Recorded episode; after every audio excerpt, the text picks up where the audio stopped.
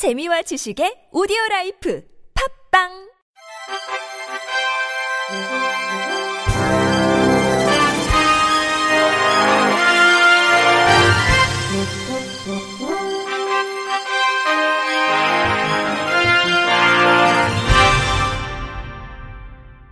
청취자 여러분 안녕하십니까? 3월 16일 목요일 KBIC 뉴스입니다.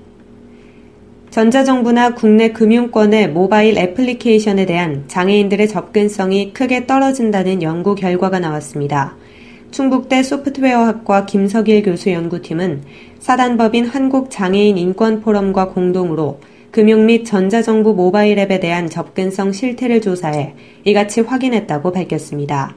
연구팀은 국가표준인 모바일 앱 콘텐츠 접근성 지침 2.0을 기준으로 실생활에서 장애인들이 많이 활용하는 은행과 카드사, 전자정부 모바일 앱 23개를 조사했습니다. 이 지침에는 장애인 고령층 등 정보 취약계층을 위해 영상이나 음성 외에 자막과 수학 콘텐츠를 제공하도록 하는 것과 진동, 소리 등 다양한 방법으로 알림을 제공해야 한다는 내용 등이 포함됐습니다. 그 결과 8개 은행의 모바일 앱 접근성 평균은 55.8점이었습니다. 대부분의 은행 모바일 앱은 첫 화면에 매우 많은 정보를 제공하고 있어 상하 스크롤이 빈번하고 페이지 탭 조작이 많이 필요하도록 설계돼 장애인이 사용하기 어려운 것으로 나타났습니다. 5개 카드사는 평균 60.5점, 10개 전자정부 평균은 64.6점으로 중증장애인이 이용할 수 없는 수준이었다고 연구팀은 강조했습니다.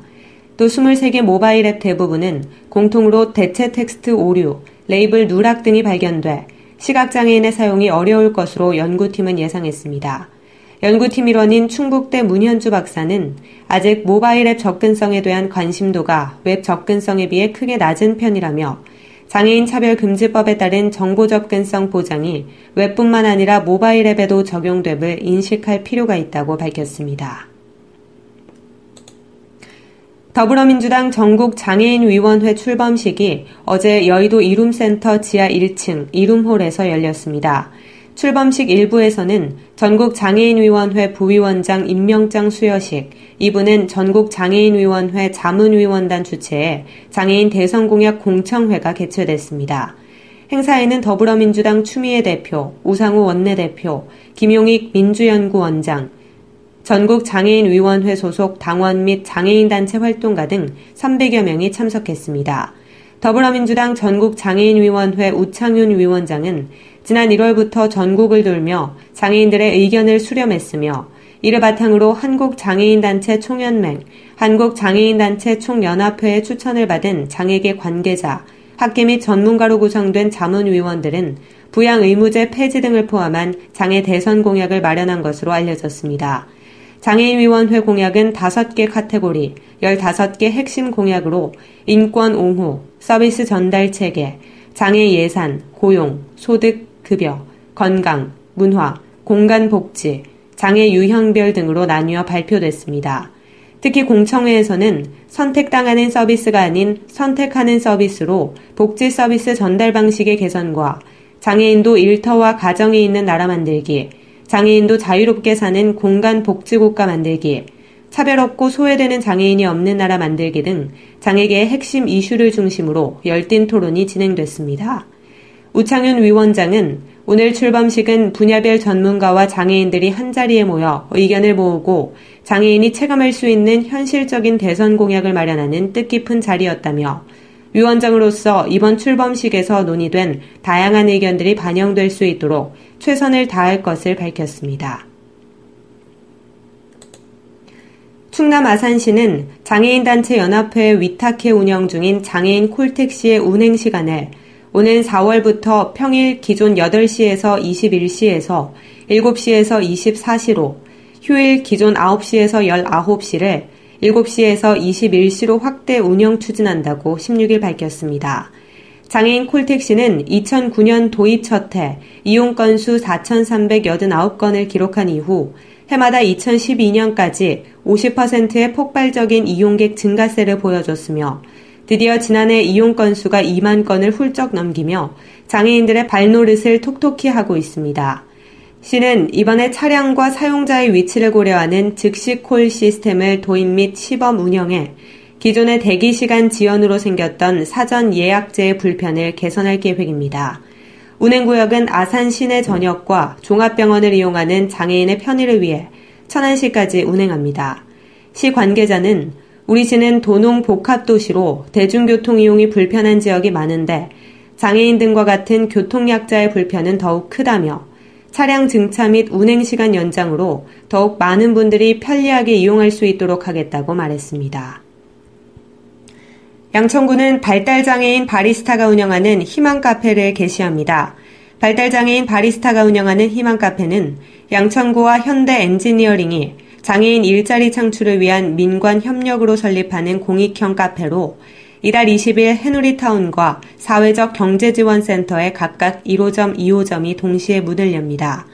7.5제곱미터 규모 1호점과 14제곱미터 규모로 조성되는 2호점 희망 카페에서는 점포당 4명의 발달장애인 바리스타가 근무하게 됩니다. 김수영 양천구청장은 희망 카페는 그 이름처럼 장애인과 이곳을 찾는 비장애인 모두에게 희망을 주는 아름다운 공간이 될 것이라며 양천구는 앞으로도 장애인의 사회 진출을 적극적으로 돕고 그들에 대한 사회적 편견을 없앨 수 있는 여러 가지 시책들을 계속적으로 추진할 것이라고 밝혔습니다. 경북 경주경찰서는 어제 시각장애인의 알 권리를 보장하기 위해 전국 최초로 경북 지방경찰청에서 제작한 시각장애인용 점자 경찰 종합민원 안내서를 경북 지체장애인협회 경주시 지회와 경북 시각장애인협회 경주시 지회에 전달했습니다. 이번 점자 민원 안내서는 경북 경찰청에서 대구대 점자 도서관과 경북 시각장애인 협회와의 협업을 통해 2개월간의 제작 작업 끝에 완성된 것으로 정보 공개 청구 등 11종의 민원 안내와 고소장 등 7종의 민원 서식이 수록돼 있습니다.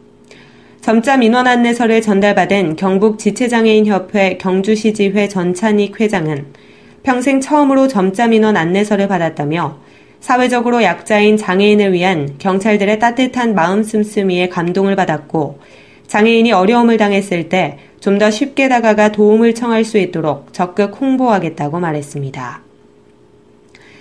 코웨이는 그제 이혜선 대표와 올해 신입 직원 27명이 서울 관악구 실로암 시각장애인 복지관을 방문했다고 밝혔습니다. 이들은 복지관에서 시각장애 인식 개선 교육을 받고 시각장애인 가정을 찾아 생활 물품을 직접 전달했습니다. 코웨이는 신입사원 연수과정 내 이 같은 봉사활동을 포함해 운영하고 있습니다. 이혜선 대표는 사회생활을 나눔 활동으로 시작한다는 의미는 남다르다며 코웨이는 사회와 함께 성장하는 기업이 되겠다고 말했습니다. 끝으로 날씨입니다. 내일은 전국이 대체로 맑은 가운데 당분간 일교차가 크겠습니다. 건강관리에 유의하셔야겠습니다. 일부 내륙과 남해안 건조특보가 발효 중입니다. 대기가 매우 건조하니 산불 등 화재 예방에 각별히 유의하셔야겠습니다. 내일 아침 최저 기온은 마이너스 5도에서 6도, 낮 최고 기온은 11도에서 17도가 되겠습니다. 바다의 물결은 서해와 남해 앞바다 0.5에서 1m, 동해 앞바다에서 0.5에서 2m로 일겠습니다. 이상으로 3월 16일 목요일 KBIC 뉴스를 마칩니다. 지금까지 제작의 권순철, 진행의 조소혜였습니다. 고맙습니다. KBIC